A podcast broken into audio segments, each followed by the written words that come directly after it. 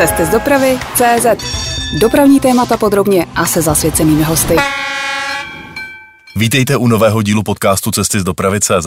Já jsem Ondřej Kubala a mým dnešním hostem je Radan Štift, jednatel společnosti Rail Transport Štift, strojvedoucí a také muž, který stojí za myšlenkou zážitkových vlaků do Legolandu a německých zábavních parků. Radane, dobrý den, vítejte. Dobrý den. Rád bych začal aktuálně. Když 11. prosince převzala osobní vlaky z mostu na Moldavu v Krušných horách společnost Railway Capital, někdo ji namazal koleje olejem. A vy jste byl jeden ze stroj vedoucích, který v tom motorovém voze byl. Co se přesně dělo, když jste věli ve stoupání na ten namazaný úsek?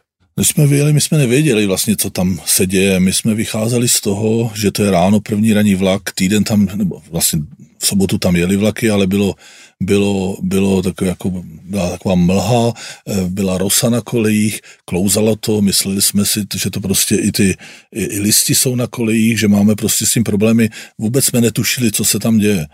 No s pomocí písku jsme se tak nějak šplhali do toho kopce, kde při tom za stanici hrob vlastně hned za po vyhybkou začíná to stoupání a tam to bylo namazáno a před zastávkou Střelná jsme najednou uvízli. Na dohled od zastávky Střelná jsme prostě zůstali stát. No a najednou jsme se pokoušeli znova rozjíždět a k tomu musím říct, že když máte zapnutý směr jízdy dopředu, tak pískování na zvýšení adheze funguje taky jenom směrem dopředu. Ano, ale kopec byl dozadu, že jo. Takže my jsme se pomalinku rozjížděli, jak se nám začaly točit kola vlaku dopředu, aby jsme se pohli dopředu, tak najednou se začalo klouzat zpátky, jestli to bylo 30, 40, 50 metrů.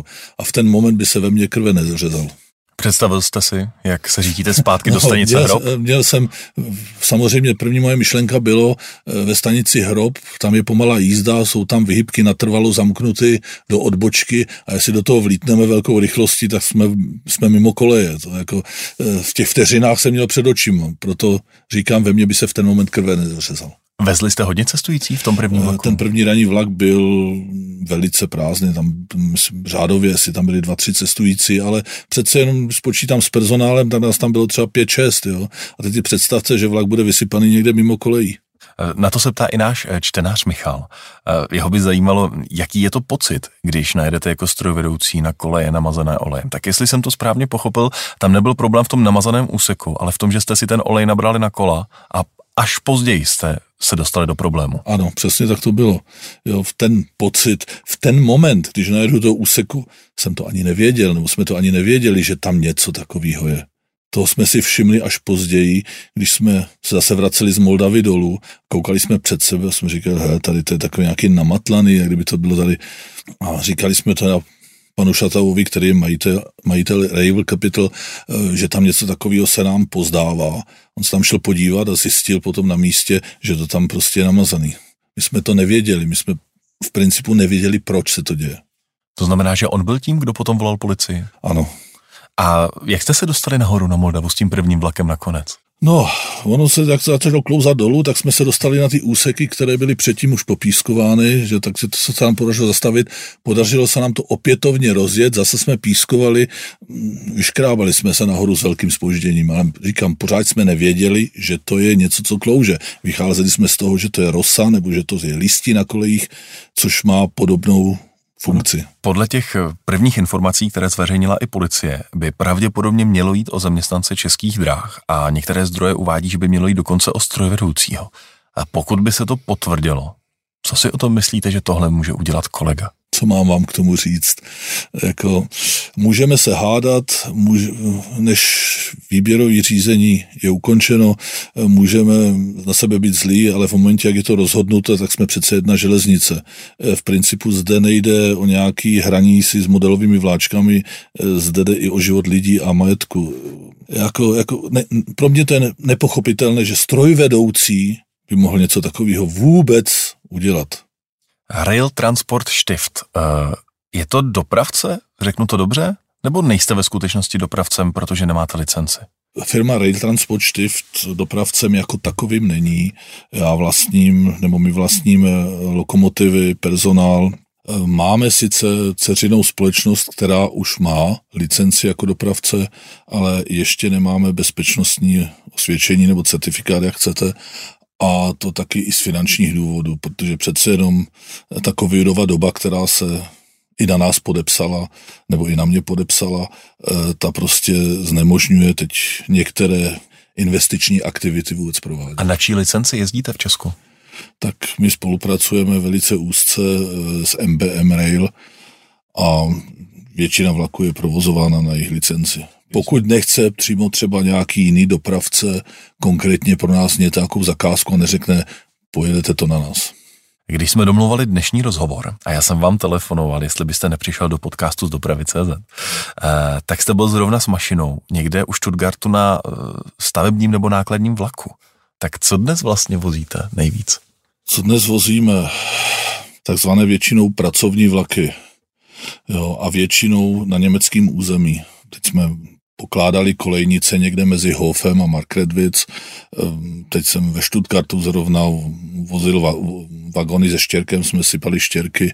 Ehm, zrovna dneska až se rozloučíme, jedu opět do Německa, v Markredwitz bude stát lokomotiva a já ehm, já prostě tam pojedu s lokomotivou zase do Stuttgartu, tam musíme zase odtáhnout nějaký, nějaký podbíječky, na druhou stranu Německa takové věci. No. Jak člověk získává německé zakázky? Jestli správně tomu rozumím, tak vy jste takový ten malý, teď už správně řeknu ne dopravce, ale jste malá firma, eh, která vlastně funguje na takových těch okrajových zakázkách, eh, třeba které se těm velkým nevyplatí nebo na které nemají kapacitu? Řekl jste to asi přesně tak, jak to je. Jo. Přičem bych ještě podotknul, že stěžejně na německé straně protože přece jenom tady v Čechách v dobách, i když jsem tady začínal, eh, byl problém získat vůbec nějakou zakázku, když se tehdejší monopolní dopravce, nebo teda už nemonopolní, eh, státní velký dopravce dozvěděl, že my soukromníci někde jsme, eh, že bychom něco mohli získat, tak znáte slovo dumping. Ano, rozumím. tak to tehda bylo a tady získat nějakou zakázku, když člověk musí zaplatit naftu, nedostane žádné podpory od státu, aby jsme to něčím vytížili, to nešlo. Vy bydlíte pod Řípem, nedaleko Straškova a fanoušci, fanoušci železnice, myslím, vědí, že jste to právě vy, kdo občas přijede domů až do Straškova eh, se svojí vlastní lokomotivou. Baví vás to jezdit se svými vlaky domů? Když to někomu řeknu, tak je to úsměvné, ano. Eh, ale na druhé straně ono to má i trošičku praktickou stránku. Eh, podívejte se, když s tou lokomotivou přijedu nebo s tím vlakem od někud a teď tam máte nějakou opravu. Teď tam se musí něco, já nevím, dolít voda do baterek, něco udělat a i dojíždět někam daleko, ztratíte dny. Takže ono je přece jenom lepší mít to kousek od domu, kde to můžu i opravovat nebo dělat takhle malé opravy. Velké věci nemůžete dělat nikde. No a jezdíte do Straškova raději od Roudnice nebo po trati, která má už jenom minimální využití, tedy Libochovice Straškov? Kde je vaše srdce? Mm, to je praktická. To je praktická to je otázka? Praktická. Opravdu je to praktická otázka, je, když vozíte lokomotivu domů? Uh, trošičku, přiznám se, trošičku radši jedu přes Mšený lázně od Libochovic. Uh, jo, tam se mi to trošičku víc líbí. Ale jinak je to opravdu praktická otázka. Když jedu od Chebu, jo, přes most, přes Louny, Libochovice, Mšený lázně, zde.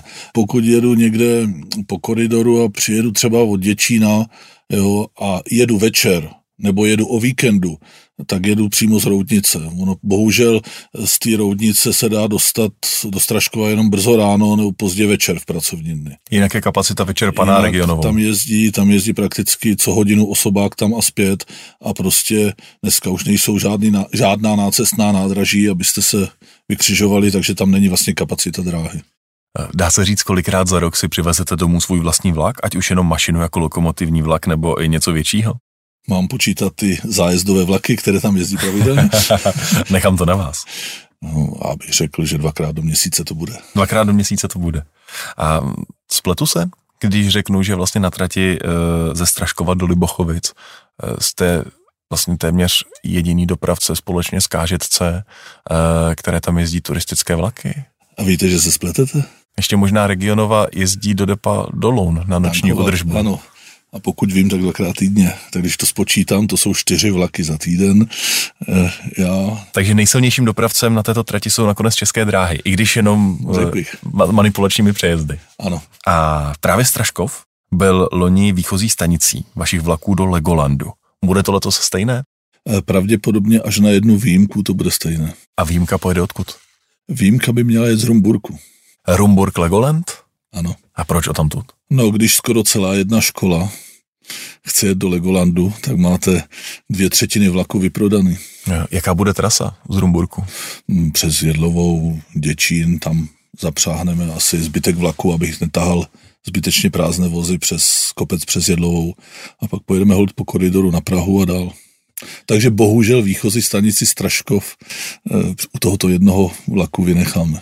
Říká Radan Štift. Posloucháte interview Cesty z dopravy CZ. Naším hostem v minulém díle podcastu byla kamionňačka Radka Balousová alias Amazonka Truck. A jí zajímalo, eh, jak to z vlaky do Legolandu vlastně bylo na samotném začátku. Pojďte si poslechnout její otázku. Já bych se chtěla zeptat, eh, kde se vzala ta prvotní myšlenka vytvořit eh, něco takhle velkolepýho? Jestli pro vás byl někdo nebo něco inspirací? Byly vlastně inspirace dvě. Jedna inspirace byl dnes dnešní klasický turistický Orient Express, který čas od času zajde k nám do Prahy. A druhý, mně se strašně líbil vlak, který jede, jezdí na jihu Afriky, Pride of Africa, kde na úzkém rozchodu, kde na úzkém rozchodu něco takového existuje a kde jsou vozy opravdu v koloniálním stylu. A strašně se mi to líbilo, jsem říkal, něco takového bych rád taky dělal, ale bohužel bylo mi jasný, že pro české turisty s českou peněženkou je tohle nezaplatitelné a ani já bych neměl ty prostředky na něco takového vybudovat. A když se mi před, já nevím, nějakýma šesti, sedmi, osmi lety eh, podařilo podařilo na Slovensku zakoupit první lůžkové vozy, tak jsem věděl, že jsem svýmu snu kousek blíže. A jak vlastně vypadá souprava která veze návštěvníky do německého zábavního parku? Tak eh, souprava vypadala v loňském roce vlastně následovně. Zatím mám dva provozní lůžkové vozy, eh, jeden zapůjčený jídelní vůz a z Německa koupené eh, lehátkové vozy. Mimochodem ty lehátkové vozy jsou od stejného provozovatele, které jsme měli nasmlouvány, nasmlouvány tehdy pro ten takzvaný RT Express. To znamená šestivozová souprava? V současné době šestivozová souprava, eh, možná ji letos navýšíme ještě o jeden vůz, ehm, Nevím, jak se nám podaří letos nasmlouvat jídelní vůz, takže možná bude zase šestivozová bez jídelního vozu, nebo bude sedmivozová s jídelním vozem. V současném době nevím přesně ještě, jak to bude, ale snažím se, aby to prostě šlo dál. Bohužel soupravu nemůžu navyšovat, protože přece jenom Faustovka je menší lokomotiva výkonem, na trase máme i nějaké kopce a kdybych navýšil, ona by to vytáhla a jeli bychom pomalu, ona ta dynamika jízdy by už nebyla odpovídající pro ně, takový prostě vlak s lidmi. Já si teď zkouším představit nádraží ve Straškově. A říkám si, jestli se na zdejší manipulační kolej vejde souprava o sedmi klasických vozech ještě. Na centimetry. Na centimetry.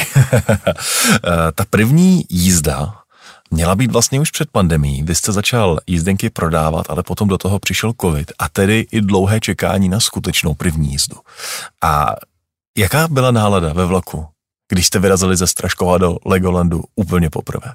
Jo, takový pocit štěstí pro mě pocit štěstí, že to vyjelo, že opravdu jedeme, protože ještě i den předem jsem řešil nějaké problémy, eh, převážně s německou stranou, eh, kdy jsem zažíval infarktové stavy a ten den už to prostě ze mě spadlo, už prostě jsem věděl, že opravdu všechno jedem, že už se nic nepokazí teda.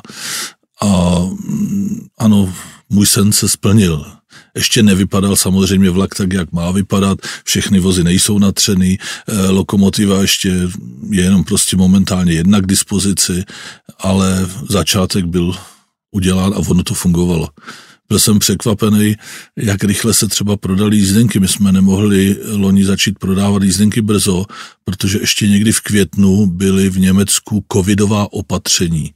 Prostě potřeboval jste covid pas. A bohužel my v České republice jsme neočkovali děti. A dělejte vlak, který je z 50% naplněn dětmi, když ty děti neměly covid pasy, neměly bezinfekčnost. A Němci ještě sice nekontrolovali pravidelně, ale ještě byla povinná. Co kdyby nás někdo na hranicích zkontroloval, tak ten vlak se tam zastavil. Takže my jsme vlastně začali prodávat jízdenky, jestli měsíc před odjezdem prvního vlaku a za tři týdny byl první vlak vyprodán. Eh, pak jsme zveřejnili teda druhý termín, eh, ten byl vyprodán za dva dny, a jak lidi čekali a nemohli dostat lístky, tak jsme zveřejňovali třetí vlak někdy o půlnoci, tak odpoledne asi v jednu, ve dvě hodiny už nebyly jízdenky. Já bych se rád zastavil ještě u vašich vozů. Když jsem se eh, díval na fotografie i těch interiérů, tak mě zaujalo VIP apartma. To jsou v podstatě dvě kupé spojená do jednoho? Ano. A prodáváte je také i na ty cesty do Německa? Ano. Je o ně zájem? Loni z šesti, loni z šesti jízd byly v pěti případech vyprodány. A spočítáno máte, kolik vlastně cestujících už jste na trase Straškov Legoland převezl? E, nějakých 1200. Letos budete jezdit častěji než v loňském roce. Vyrážíte poprvé 12. května, potom no, téměř co každý víkend znovu tak uh, díval jsem se, že máte celou řadu novinek pro letošek, ať už jde o nově zařazený německý Europa Park, jsou tam i další destinace. A jak to letos bude vypadat? Právě ten úspěch loňského roku byl tím, co vás nakoplo jezdit výrazně častěji letos? Přesně tak. A chtěl jsem nabídnout taky něco jiného. On ten Legoland pro mě byl velice jednoduchý technicky. Eh, já musím podotknout, že jsem léta letoucí bydlel v Ulmu, což je pár kilometrů od mhm. Ginsburgu, kde se Legoland nachází. V dobách, kdy se Legoland otvíral, eh, tak jsem tam bydlel. My i do těchto z těch regionů, tady do těchto z těch končin eh, vozíme i nějaké nákladní vlaky, takže by se dalo říct, že tady v těchto z těch končinách znám, končinách znám každý Pražec, každou vyhybku. Takže jsme jeli s lidma někam, kde to důvěrně známe. A Legoland, jak vidno, lidi táhne. Pro letošek připravujeme i jiné zábavné parky, třeba, jak jste zmínil, třeba Europa Park, který je vlastně druhým největším v Evropě, největším v Německu a lidi ho neznají. Já jsem udiven, že lidi kupují jízdenky do Legolandu, který znají, který je proti Evropa Parku možná čtvrtinový a do Evropa, Evropa Parku nám prodej skoro stagnuje, eh, takže momentálně uvažuji, jestli to tak bude pokračovat, jestli prostě nezměnit destinaci, jo, anebo prostě nějak ten Europa Park víc zpropagovat. Víc propagovat. Bude to chtít marketing. Bude to chtít možná větší marketing. Vy prodáváte své vlaky na webu zájezdové-vlaky.cz a eh, mě zaujal i jesenický Čundr Express. Proč zrovna tam? Protože to je taková moje srdcovka. Já jsem v těchto těch končinách víceméně vyrost a v dobách, kdy ještě ten, ten vlak jak takový neexistoval, tak jsme vždycky, když byl opravený jeden lůžkový vůz, nový, natřený, opravený, tak jsme dělali zkušební jízdu právě do, právě do Javorníka ve Slesku. No a teď bych si to chtěl prostě zopakovat a já říkám, tenhle ten vlak pojede, i kdyby tam nebyli cestující. Máte rád Rychlebské hory? Velice, velice. Kam se podívá všude Chandra Express? Tak do Javorníku? To je jasné. Um, Ještě nějaké další zajímavé tratě tak, máte v plánu? kam se podívá teď Chunder Express, jestli tak říkáte. Takže první večer bych chtěl zaparkovat, proto jedeme tak jenom s třemi vozy, protože tam přece jenom ty stanice jsou krátké a stoupání jsou prudká i pro lokomotivu. Eh, první večer když přijdeme od Prahy, tak bych chtěl zaparkovat v Horní Lipové a večer si udělat procházku k takzvanému lesnímu baru. Uh-huh. Už jsme jednou dělali, tak to by mělo velký úspěch. Eh, druhý den, to by měl být pátek, eh, potom bych rád zajel do Zlatých hor, aby lidi třeba mohli navštívit, navštívit eh, Zlatorudné údolí, nebo tak nějak se tam jmenuje. Eh, kdo chce, může vystoupit v Jeseníku, přejít přes kopec ke Krápníkovým jeskyní na Pomezí, eh, pak přijedeme teda do toho Javorníku, v sobotu bych chtěl strávit Javorníku, můžete navštívit eh, Račí údolí, zámek Jánský vrch, nebo v jedné malé vesnici, který teda pocházím trošku, eh, se koná hm, malá slavnost, nějak tak rodinný hody, no a ty bychom chtěli taky navštívit. Když už jsme v této oblasti, byl jste někdy se svým vlakem eh, ve Vidnavě? Nebo jste to už nestihl? Já ne se svým vlakem, já jsem do Vidnavy vlakem jel. V té době tam bylo ještě muzeum zabezpečovacího zařízení. A se svým vlakem už jste tam potom nebyl? To už, no, ta trať už je docela léta zavřena. A když si povídáme o Legolandu, tak eh, já bych se ještě rád zastavil u vašich lokomotiv. Jak vlastně vypadá dnes vozový park? Já nejčastěji vidím fotografie vašich vlaků s bílou, jak jste říkal v vozovkách, faustovkou. Tak to je ta stálice? To je současná stálice, ano. A jak vypadá vozový park? Eh, se kterým pracujete, se kterým jezdíte, se kterým jezdíte na stavební vlaky a podobně. To je momentálně tenhle lokomotiva. A naši čtenáři se hodně ptají právě na vaše lokomotivy. Eh, Pepa M. píše, jak by plánujete vyřešit ETCS jednou na těchto starých strojích. Tak musím říct, že v Německu již byly přestavěny lokomotivy tohoto typu eh, na ECTS, ty lokomotivy dneska jsou provozovány v Holandsku, v Rotterdamu v přístavu takže vlastně typová zástavba existuje. Já jsem se teda pokusil, já jsem se pokusil eh, získat dotace a už v tom, jak jsme připravovali dokumentaci, agentura, která to připravovala, zjistila, že vlastně nemám nárok protože tam byla podmínka, musím být majitel lokomotivy, provozovatel lokomotivy, dopravce a mít bezpečnostní certifikát jak jsme si v úvodu řekli, já některý z tohohle to nemám. A to všechno v jedné osobě, což považuji za velice... A jak to tedy budete dělat? Diskriminační. No, pokusím se hold toho dopravce, co mám, jestli budou někdy nějaké penízky, prostě dotáhnout do konce. Petr Šimral, váš někdejší podnikatelský partiák vám také položil otázku, my o něm ještě budeme mluvit. A ten se ptá, co říkáte na nové možnosti typu Dualtronu, tedy dýzlové lokomotivy Vectron s možností elektrického provozu pod systémy 15 kV a 16,7 Hz a 25 kV a 50 Hz. Jestli je to pro váš biznis zajímavé i s ohledem právě na ETCS a zastaralé čistě dýzlové lokomotivy. Ty lokomotivy jsem se už bavil několikrát i se Siemensem, je zajímavá, ale pro tak malou firmu, jako jsem já, a s takovými problémy, které teď po covidu mám, je nezafinancovatelná. Rozumím. A ještě, ještě otázka čtenáře, který se podepsal jako všude zdejší. Ten píše, že jste známý provozováním lokomotiv V100, což je pro provoz v Česku trošku netypická řada. A zajímá ho, jak jsou na tom, nebo jak je na tom vaše lokomotiva, kde ji udržujete a kde scháníte náhradní díly. Podívejte, já se pohybuju velice na německém trhu. Když se podíváte, že v Německu těchto lokomotiv je v provozu ještě stovky, tak je tam umí jak opravovat, eh, tak jsou tam i náhradní díly, nebo dají se sehnat. Ehm, menšinový nebo malé práce, které jsme schopni opravit v českých dílnách, ehm, provádím tady a co prostě tady neumíme, eh, tak se prostě nechá udělat v Německu. A kdo je vaším opravcem tady na české straně? Ehm, v Čechách teda mám svého ECM, lidi od železnice ví, co to znamená a eh, ten toho mám v Kutné hoře. Eh, Takže Wingspool, Wingspool ano, a tam děláme většinou opravy. Teď jsme měnili třeba eh, ku příkladu nějaký články na chladiči, které byly netěsné a takové věci.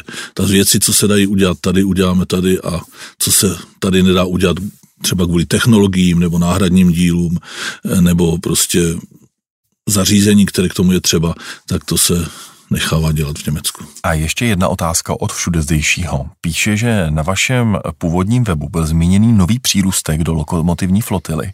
Původní západoněmecká lokomotiva řady V218, na které by prý měla probíhat v Žitavě oprava. A on se ptá, kdy se na tuto lokomotivu e, můžeme těšit v Česku a jestli třeba bude vozit vlaky do Legolandu. Ano, tohle byl můj původní záměr, mít i lokomotivu, která disponuje topením. Ale Bohužel, jak jsem říkal, už přišel covid, přišly nějak s tím i nějaké finanční problémy a lokomotiva je dneska v Německu, stojí v Německu, je odstavená, teda už není v Žitavě a bohužel chybí 300-400 tisíc euro na to, aby se zprovoznila. Takže se snaží... Nějaká vážná závada tam je? On, německý dráhy lokomotivu odstavili z provozu údajně provozní, ale správně ji nezazimovali, dostala se vlhkost do motoru, všechno tam zarezlo. A vaše další plány s ní? No, kdyby se mi podařilo teď prodat, tak jak je, byl bych rád. Eh, jestli se někdy tady z těch problémů finančních, který člověk má eh, po tom covidu nějak dostanu a do té doby ta lokomotiva nebude prodaná, tak se můžeme bavit o jejich zprovoznění Nicméně Štift teď říká, lokomotiva je na prodej, pokud by měl někdo zájem. ano. Občas se objevil v čele vašich vlaků také Herkules. A to byl pronájem pro nákladní vlaky? Myslím, že i ve Straškově jsem ho viděl. Ano, stával i ve Straškově, jezdil jsem s ním skoro nějaký rok jsem ho měl v pronájmu a především jsme vozili dřevo do německých závodů poblíž Ingolstadtu. Vy jste už několikrát zmínil, že vašemu podnikání zasadil docela tvrdou ránu COVID. A z toho, jak o tom mluvíte, čtu, že teď vaše podnikání není v úplně jakoby stoprocentní finanční kondici. No v čem byl ten problém největší? Proč COVID vlastně zasáhl někoho, kdo vozí nákladní vlaky? Vy jste to řekl vlastně od konce, nákladní vlaky, protože u těch nákladních vlaků v, t- v tom roce, kdy se to všechno stalo, byly vlastně dva faktory. Jeden faktor byl, že opravdu eh, od 31. prosince k 1. lednu eh, stoupla cena kalamitního dřeva, která se do Německa vozila. Takže pro ty německé zákazníky nebo konečné zákazníky to bylo dražší. A druhá věc byla, že v době covidu i ty fabriky v Německu, kam se to vozilo, eh, snižovaly produkci. Prostě z třísměného provozu eh, třeba přešli na jednosměný provoz a měli menší potřebu, takže už nepotřebovali tohle to dřevo. A ještě bylo navíc za velkou cenu. Takže tam bylo opravdu ty vlaky přestaly z 31.12. k 1. první jezdit, když to tak řeknu. A to byla jedna věc a já jsem v té době měl pronátou tuhle tu lokomotivu Herkula a bohužel s tříměsíční výpovědní lůtou. A najednou pro A ní nebyla najednou, práce. najednou mi stála tady lokomotiva a jsem musel platit nájem za lokomotivu a nebyla pro ní práce. Tak to byla jedna docela těžká rána. A druhá byla samozřejmě, jak jsem se už již zmínil, před covidem jsem financoval veškeré prostředky, rezervy, co jsem měl do svých zájezdových vlaků a na koupy vozu, na opravu těch vozů. No a najednou jste měli prodaný tři zájezdy, pomalu vyprodaný vlaky a musel jsem vracet jízdný a pak mi dva roky, dva a půl roku vozy stály a finance byly prostě někde, kde jsem je v ten moment nepotřeboval. Rád bych se vrátil eh, k vašim železničářským začátkům. Vy jste se uč, vyučil v Ostravě na železničním učilišti, tuším elektrikářem, říkám to správně. Ano, ano. Už tehdy jste chtěl být fíra. K tomu mám jednu pěknou historku. Eh, Když jsem chodil někde do třetí třídy, třetí, čtvrtý třídy, tak mi tatínek dal pod vánoční stromeček postavenou hánulku od Pika. Uh-huh. Prostě ovál, jeden tunel, jedna výpka, jedno nádraží, slepá kolej, víc tam toho nebylo. Ale bylo to postavený, že panel, já nevím, dvakrát, dva metry krát metr a půl a dostal jsem vláčky. Začal jsem si hrát s vláčkama prostě jedna elektrická lokomotiva, tam byla nějaký vagonky. No. A já dneska říkám, kdyby mi tatínek tehdy dal model letiště, možná bych měl vlastně aerolinky. No nicméně to železniční učiliště se na vás asi podepsalo, ne? Když jste skončil eh, u vlaků. Já, mně se mašinky líbily od malička, někdy, jak říkám, od ty čtvrtý, pátý třídy. Jo, ještě jsem tam dělal jeden rok, co jsem chtěl být, protože mám rád hory, mám rád lyže, tak jsem chtěl být strojník lanových drah ČSD. Ale to mě drželo snad jenom jeden rok a pak už přišla ta železnice. Když si tak člověk vezme, co se stalo na Ještědu, tak možná dobře, že jste strojvedoucí. Ona se pomalu, nehoda přes kopírák stala i v Itálii. Jo, ale tam, tam to byla nedbalost těžká a tady to byl zastaralý systém, kdy jsem se, když jsem se potom podíval, co se stalo, jsem se podivoval, že taková lanová dráha v dnešní době nemá automatickou brzdu. Jo, když se něco takového stane, protože to, co se tam stalo, ono to, pokud vím, úplně ještě nezveřejnili, ale mě, jelikož se o ty lanové dráhy a bezpečnost lanových dráh docela zajímám, tak jsem si docela jistý, že asi vím, co se tam stalo a že taková závada, že se to urve právě v tom uchycení, uchycení té kabiny, v tom, v tom, v tom té koncovce lana, není zas tak výjimečná.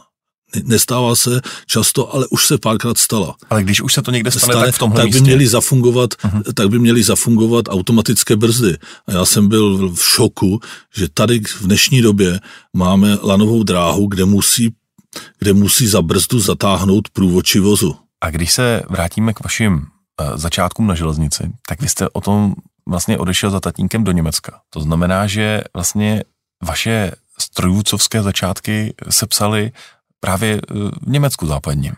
Ano, ano, ano. Já jsem vlastně odešel za tatínkem, pořád jsem koukal na železnici, měl jsem tam před sebou fotečky v práci, úzko, jedné úzkorozchodné dráhy v Německu, pak jsem chodil pomáhat na nějaký Achertele Eisenbahnverein, který tam provozoval eh, po, po, poblíž Rýnu desetikilometrovou nějakou muzejní trať, později do Nového města na Vinný ulici, Neustadt Weinstraße, tam byla taky muzejní dráha, jsem tam štípal lístky jako průvočí, no a pořád mě ta železnice táhla, i když jsem pracoval ve fabrice, kde se montovali průmyslové počítače. No a potom najednou byla možnost se dostat k německým Deutsche Bundesbahn a tak jsem to využil. V té době bohužel německý Bundesbahn nebral lidi. Ale jediná možnost byla jít tam jako posunovač. To bylo jediný, co se dalo dělat.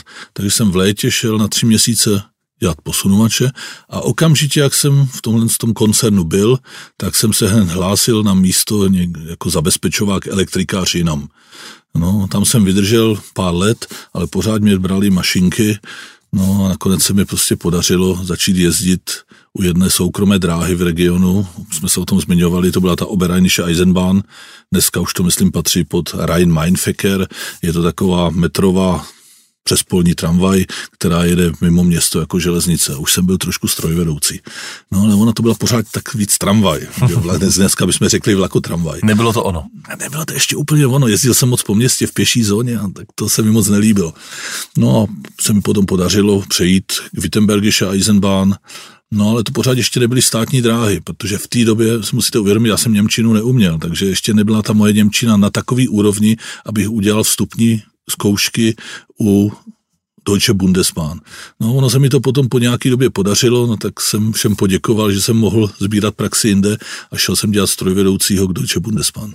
Časté téma tady v Česku je složitost českých uh, kontra jednoduchost německých předpisů pro strojvedoucí. Uh, vy opravdu můžete srovnávat, tak uh, jak to vidíte? Já můžu srovnávat české, rakouské a německé předpisy, ano. Víte co, já jsem, jako jsem ty český se učil jako druhotný a železnice mě byla vždycky koníčkem. Um, mně to nepřipadalo, že by to bylo složitý. Je to napsáno jinak. Jsou ty předpisy napsány jinak, možná více kostrbatěji. Ty české. Ty české, ano. E, já spíš považuji za velký problém, velký problém českých železnic e, absenci něčeho, co hlídá strojvedoucího. Jo, my říkáme zabezpečovat kontroly bdělosti, ale to není zabezpečovač. Jo, a teď se opíráme o všemožný, všemožný ETCS a už nechceme dělat nic jiného.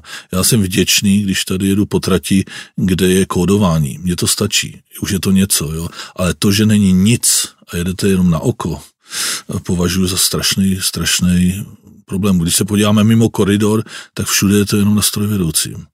Já jsem, když, bylo, když se spojilo východní Německo s západním, tak to vypadalo ve východním Německu podobně. Jo, kromě hlavního tahu nebylo nikde induzi, to znamená německý zabezpečovač. A jak jsem tehda vyjel, vyjel z toho hlavního tahu někde na tu, nechci říkat vedlejší trať, ale ne na tu úplně hlavní trať, kde nebylo žádné zabezpečování, tak, zabezpečení, tak jsem seděl jako na jehlách. Vy víte, že jsem dlouho vlastně budoval i Metransrail, tak jsem jezdil i na vlacích třeba z Hamburku do Děčína a pro mě byl nejhorší úsek ze státní hranice do Děčína, těch 11 kilometrů. Protože jedete celou noc, už jste unavený a najednou ze státní hranice jedete bez jakéhokoliv zabezpečení. Je všeho na vás, na vašich očích, abyste dojel do Děčína. Když máte za sebou desetihodinovou šichtu z Hamburku, celou noc už prostě jste rádi a teď nemáte nic, co vás hlídá. A bohužel musím říct dneska jednu věc, že se tohle v principu děje i třeba na Eurocity. Jo? Ono se přepíná totiž systém až v Děčíně. Ti strojvedoucí jedou opravdu těch 11 kilometrů s mezinárodním vlakem, jak my říkáme, na oko. Chtěl jsem se zeptat, čím bychom se eh, z Rakouska a Německa mohli inspirovat. Tak eh, bylo by to i právě lepší zabezpečení těch vedlejších tratí? Já bych byl strašně rád. Já bych byl strašně rád, kdyby v minulosti, když se tady bavilo o tom, že by tady bylo něco jako induzy německý, kdy prostě ano, všichni říkají, je to zastaralá věc, ale kdo si na tom naučil jezdit a pak jezdí tady, tak tak ví, o čem mluvím a i jak někteří kolegové říkají, že náš zabezpečovač je jenom semafor, který ukazuje barvičky. Jo, I za ty jsem vděčný. A ETCS to vyřeší v Česku? Nevyřeší všechno. Proč ne? Posun nevyřeší. Ehm, podívejte se, když se na to koukám, dnes máme nějaké zabezpečení. Máme naše liniové zabezpečování, zabezpečení, které nám přenáší něco na lokomotivu. E, ty chytřejší zabezpečovače nás i trošičku omezují, trošičku i hlídají a když člověk hned něco neudělá vyloženě vědomně, tak si myslím, že to hodně tomu zabrání. Ale my, kde mont, pojďte se, kde montujeme ETCS, v print, nebo chceme montovat ETCS, tam, kde už něco máme. Takže to, co bylo zabezpečeno, tam budeme mít dneska ETCS a to, co nebylo zabezpečeno, tam se o ničem nemluví. Nebo mi chcete říct, že taková trať eh, z Loun, z Loun do, do, do Lovosic bude mít taky ETCS? v dohledné době toho my už se nedožijeme. Říká náš dnešní host Radan Štift. Posloucháte interview Cesty z dopravy CZ. Proč jste se vrátil potom do Česka, z Německa právě e, na začátcích svého železničního podnikání na severu Čech?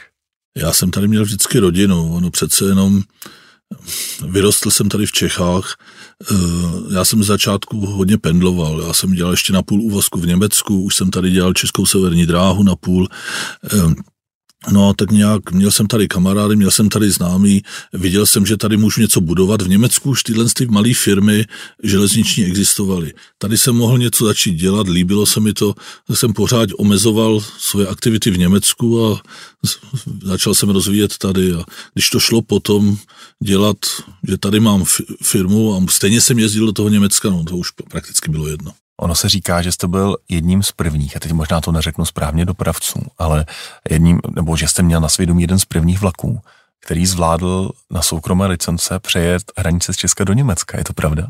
Když to řeknu doslova, na soukromé licence na obou dvou stranách hranice, tak ano. A kde to bylo a kdy?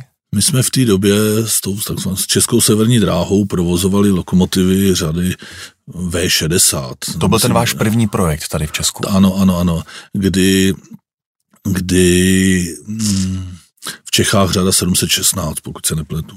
A nevím, jestli to bylo už Peťou Šimralem nebo za Rail Transport, nebo ještě to byla Česká severní, a mám nevím, že to bylo potom až s Peťou Šimralem, že jsme eh, pořád, já jsem chtěl pořád jezdit přes hranice, mně bylo jasné, že to samotné vnitro tady není dost lukrativní na to, aby jsme se uživili tak eh, jsme, si vzpomínám, že jsme, se nám podařilo teda objednat trasu eh, z Čech, z Český Kubice do Fudinvaldu a jeli jsme teď s tou V60 v tom pohraničním úseku. Vím, jak dneska jsme na čáře zastavili, jsme se vyfotili mašinku vedle cedleň Bavorsko, Česká republika, tehdy tam byli, dneska už jsou pryč.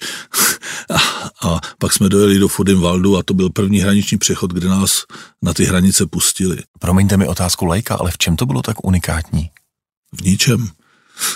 Z mýho pohledu v ničem. My jsme jeli v principu tak, jak se jezdí dneska. Ehm, ono to bylo unikátní. Nebo neobvyklé. Čem to bylo, proč to bylo první oni, oni nám státní dráhy, nebo tehda, tehda to ještě nebylo rozděleno všechno, ehm, tvrdili, že na hranici panuje zvláštní režim.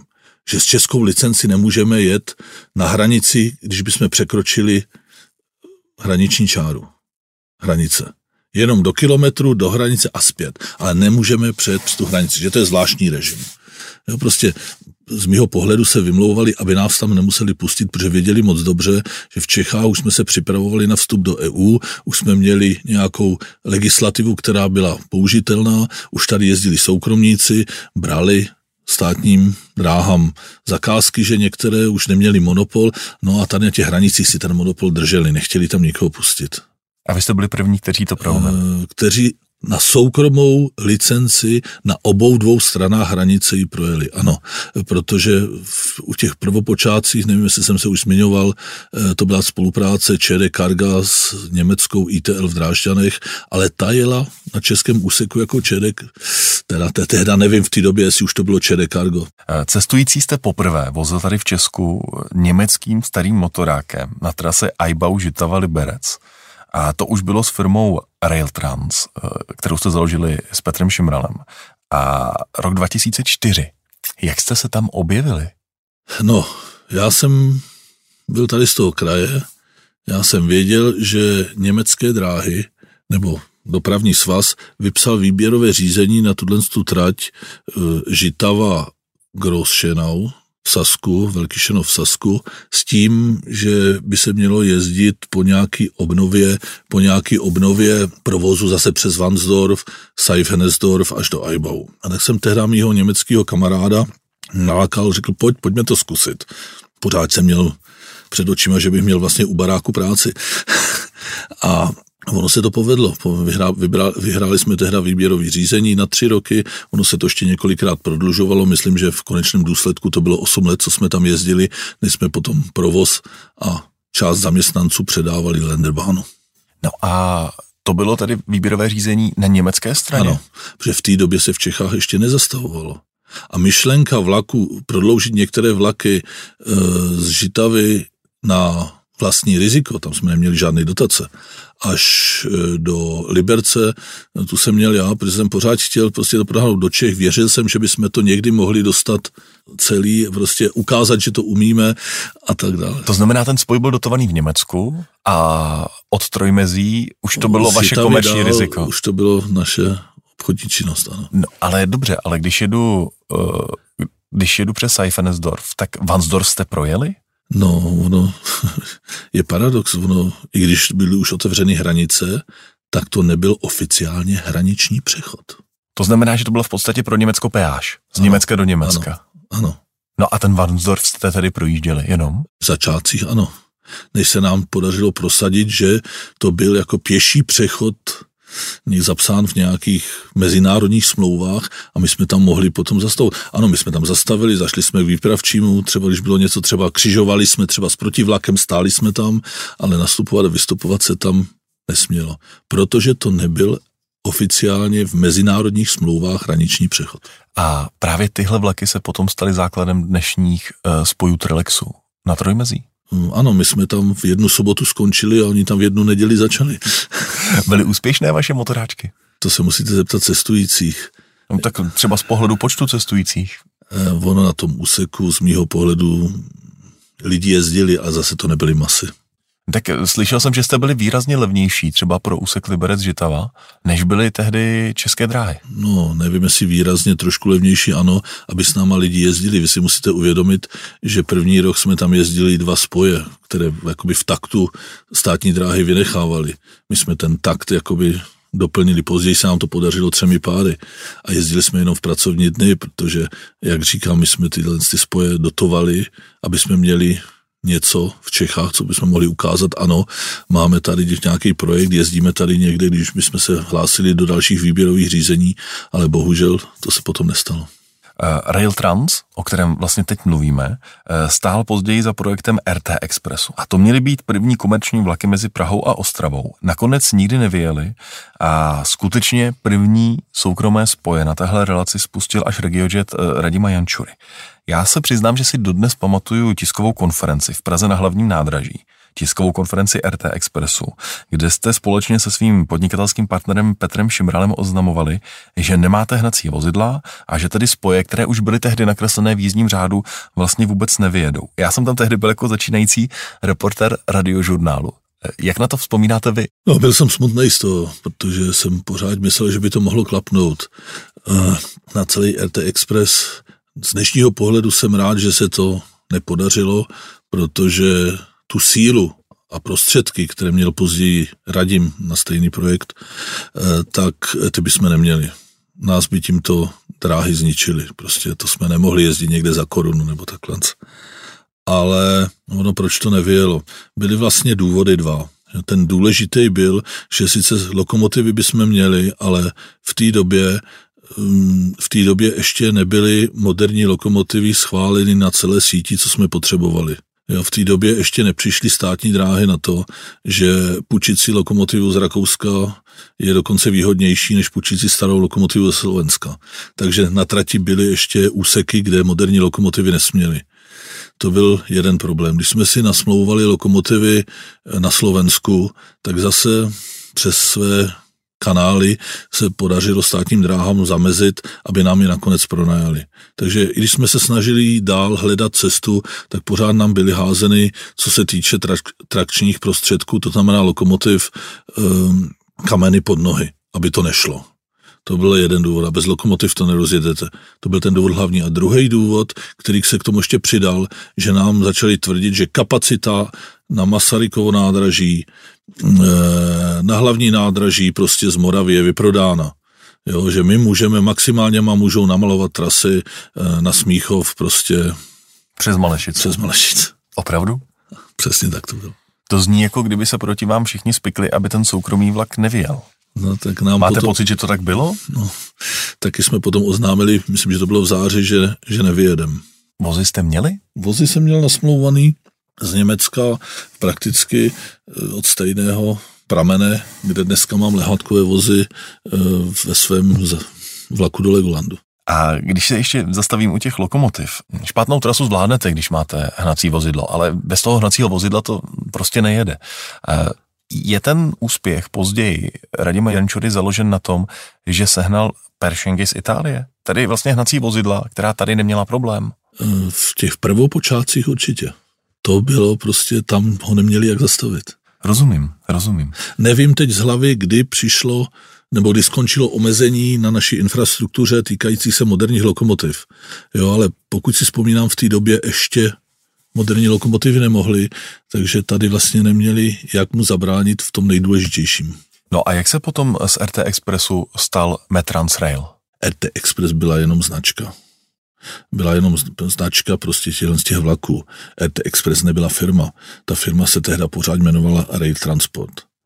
A my jsme taky se rozlíželi tehda, kde najdeme nějakého strategického partnera, aby prostě věděli jsme, že dva kluci nemají tolik peněz v kapse, aby se mohli rozrůstat. No a Metrans tehda vozil vlaky pouze se státním dopravcem, no a my jsme se nějak s nimi začali bavit a oni si nás vyzkoušeli. Vezli jsme tehda, učili jsme si lokomotivu a odvezli jsme jim vlak domluv, do Rotterdamu. To byla no- nová linka, tu neměli zasmluvněnou s, s českými drahami nebo Čerekargo, já teď opravdu si nespomínám, kdy se to zlomilo. A ono ta, ještě v té době, vím, že když jsme vezli ten, snad to byl dokonce i první vlak, tak byla v Německu Vychřice. My jsme v Emerichu snad uvízli. Já jsem se dovedl domluvit eh, s holandskými soukromníky, aby jsme ten vlak odvezli až do, do Rotterdamu. No a um, tehdejší vedení Metranzu prostě jsme okamžitě informovali, tady je problém, tady se něco děje.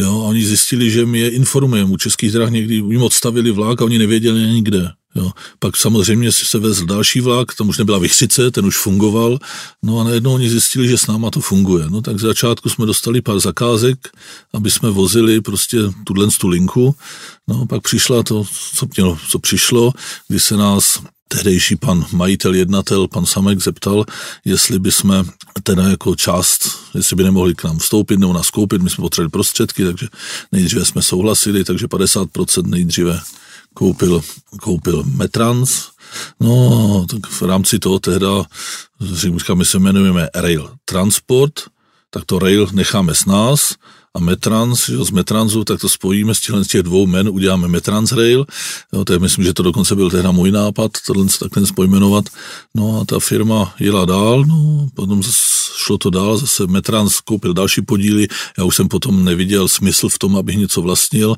tak jsem teda z Metrans Railu odešel eh, a založil jsem si zase něco nového, tak to bylo, no.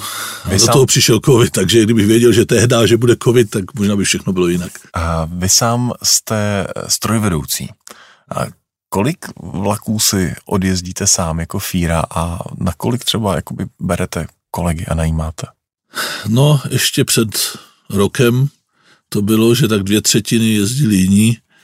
Eh, Když vezmu teda teď Německo, tak musím říct, že v Německu je to takových 90%, co si jezdím sám v současné době. V Čechách mám zase zaměstnance, tam to bude ten poměr možná, že já odjezdím 20. No a snažím se prostě růst a zase někoho zaměstnat. A když se vrátím k vlakům do Legolandu, tak eh, pokud si koupím se svými dětmi jízdenku nebo kdokoliv, kdo nás teď poslouchá, tak na lokomotivě do Legolandu nebo o Europa Parku nebo dalších destinací bude Radan Štift? V hodně případech ano, ale samozřejmě tady to bude jezdit dost často. Tady mám rozjednaný s nějakými svými známými, který mám v Německu, že mi některé vlaky odjedou oni a třeba budu dělat vlak vedoucího a podobně. Budete se rád starat o cestující? Tak, taky. A ještě, když se vrátím k těm eh, vlakům do Legolandu, tak eh, po té obchodní stránce by mě to zajímalo. Eh, vy v podstatě prodáváte balíček, ve kterém dostanu kompletní servis?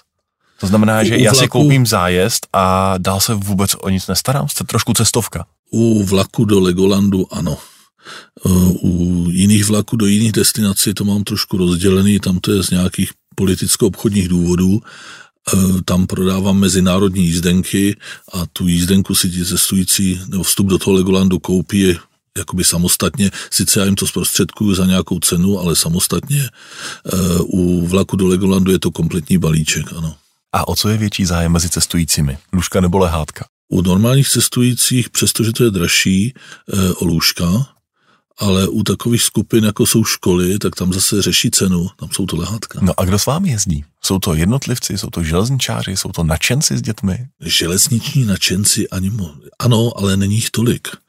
Jo, jako jsou to především rodiče s dětmi, eh, babička, dědeček z voučaty. Jako, víte, když najdete potom, když uklízíte soupravu někde v kupečku papírek, kde je napsáno děkujeme moc, byl to nádherný zážitek u toho namalovaného sluníčko, eh, tak eh, to vás hřeje u srdce. Nebo když vám jedna maminka řekne, víte, to je takový Harry Potterovský vlak. Naším dnešním hostem byl Radan Štift. Moc děkuji, že jste přišel do studia. Děkuji za pozvání, nashledanou. Cesty z dopravy CZ. Dopravní témata podrobně a se zasvěcenými hosty.